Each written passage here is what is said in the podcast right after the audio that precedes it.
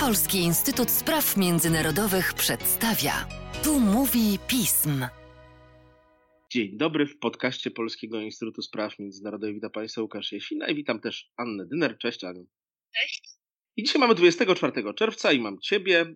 Ja też jestem historykiem, więc oczywiście mamy bardzo ważny dla nas wszystkich dzień. Dla wschodniaków, bezpieczniaków i historyków przede wszystkim. To znaczy w Moskwie odbyła się zaległa ryczałtem przeniesiona na 24 czerwca, co jest zresztą rocznicą 60-75 pierwszej parady zwycięstwa po II wojnie światowej. Odbyła się parada zwycięstwa z Władimirem Putinem na trybunie z innymi gośćmi tego przywódcy, w tym całą prawie męską populacją rodziny Łukaszenków. Aniu, obydwo, obydwoje oglądaliśmy tę paradę. Pierwsze wrażenia, nim przejdziemy do analizy głębszej? Powiem tak, oczywiście była to parada, która była szykowana już dość długo. Tak jak wspomniałeś, ona była przeniesiona z 9 maja ze względu na pandemię koronawirusa. Natomiast widać było, że absolutnie wszystkie jednostki, które brały w niej udział, y, zostały do tego świetnie przygotowane. Oczywiście Rosjanie od wielu lat, można powiedzieć, specjalizują się w tych paradach zwycięstwa. Robią to tak na dobrą sprawę bardzo dobrze, ale jest to też spowodowane bardzo konkretnym przekazem. Przekazem, który zarówno płynie do własnego społeczeństwa, że oto mogą być dumni z sił zbrojnych, siły i potęgi Rosji, oraz przekazem do państw zachodnich, gdzie analizowane w szczegółach są choćby rodzaje uzbrojenia, które prezentowane są na Placu Czerwonym. No i oczywiście bardzo ciekawie jest zawsze posłuchać Władimira Putina, aczkolwiek w tym roku jego przemówienie było bardzo krótkie. No cóż, być może Władimir Putin postanowił się jednak trochę ograniczyć w czasie pandemii. Na trybunie, poza wspomnianą y, męską populacją rodziny Łukaszenków, głównie przywódcy z terenowego mm, Związku Radzieckiego, czyli WNP, w tym prezydent Kazachstanu chociażby, nie dopuszczono prezydenta Kirgistanu do y, udziału w tej paradzie. Nawet on musiał poddać się koronawirusowi.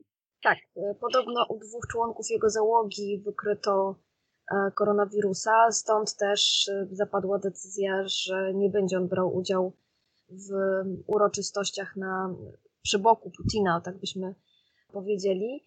Oczywiście pewnie było to częściowo związane z obawami o zdrowie Władimira Władimirowicza. Częściowo mam nadzieję też e, o zdrowie starszych weteranów, którzy zawsze siedzą na trybunie honorowej na Placu Czerwonym. No może zacznijmy od nich.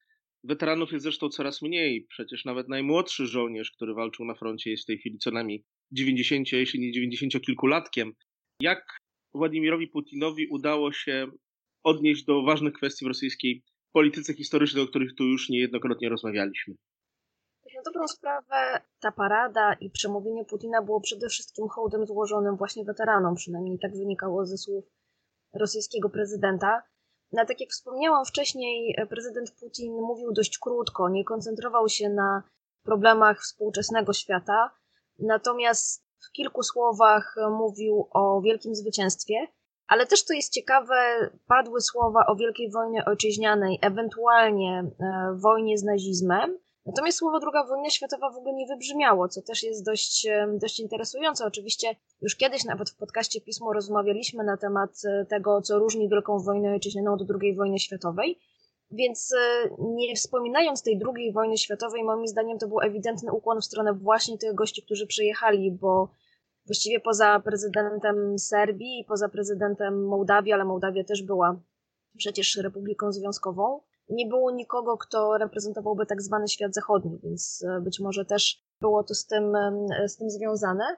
Putin oczywiście odnosił się do kwestii bohaterstwa ludzi, którzy walczyli w trakcie, w trakcie wojny.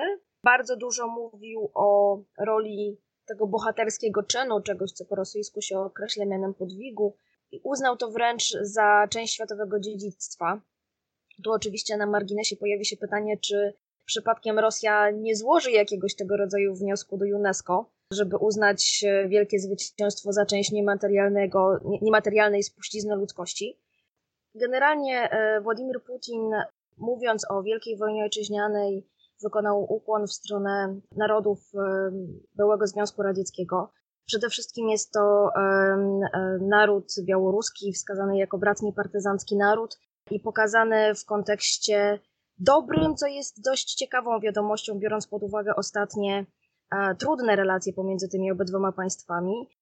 Mówił o kwestiach związanych z wielkim zwycięstwem, że ono ustaliło porządek świata na dziesięciolecia.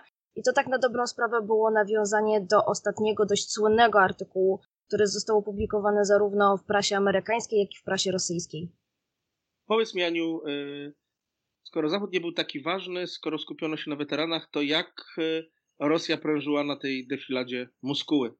Czy to, co zwykle widzimy na Placu Czerwonym od 60 lat, pokaz nowego sprzętu, pokaz rosyjskiej siły militarnej były w tym roku udane? E, parada pod względem wojskowym oczywiście była bardzo udana, dopisała też pogoda w Moskwie, e, co było dość istotne, zwłaszcza dla, dla lotniczej części parady. Natomiast e, w tym roku nie było żadnego nowego uzbrojenia. Oczywiście uzbrojenia było bardzo dużo pokazanego. Mm, były pokazane przede wszystkim jednostki czy coś, co znamy z do, dotychczasowej historii, mm, które zostały głęboko zmodernizowane. Dotyczyło to choćby mm, bombowców strategicznych dalekiego zasięgu, choćby pojazdów lądowych, czołgów. Z tego, co może zwrócić uwagę, ale tutaj musimy się też cofnąć do parady sprzed pięciu lat, z 2015 roku, kiedy na 70. rocznicę mm, rosyjski przemysł zbrojeniowy dostał bez mała rozkaz, żeby jak najwięcej nowego sprzętu się pojawiło. Skończyło się to różnie, między innymi tym, że mm, czołg na platformie Armata, czołg T-14, się zepsuł w trakcie tej parady. W tym roku niczego takiego, niczego takiego nie było. E, lekko zmodyfikowane w stosunku do tego, co widzieliśmy wcześniej. Przyjechały czołgi e, T-14 Armata. E, przeleciały też myśliwce piątego pokolenia Su-57. Natomiast z tej wysokości oczywiście ciężko było stwierdzić, z jakimi silnikami te samoloty lecą, bo tu akurat jest największy problem z tymi nowoczesnymi, nowoczesnymi samolotami.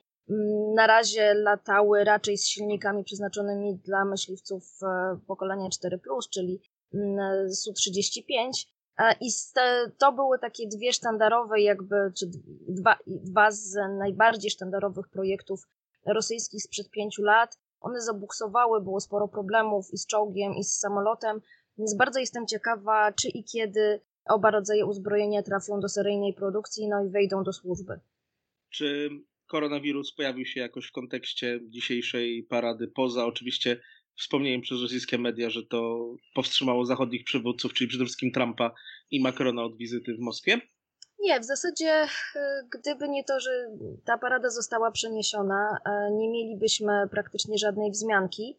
Aczkolwiek oczywiście w mediach to wybrzmiewa, dlatego że od kilku lat paradzie wojskowej towarzyszy przemarsz, e, tak zwany nieśmiertelny pułk, w którym zwykli Rosjanie idą z portretami swoich przodków, e, członków swoich rodzin, którzy zginęli w trakcie Wielkiej Wojny Ojczyźnianej. W tym roku ten marsz się nie odbył, przynajmniej na razie. Co prawda Władimir Putin zapowiadał, że chciałby, żeby oczywiście ten przemarsz się odbył, ale ze względów sanitarnych na razie jest to niemożliwe.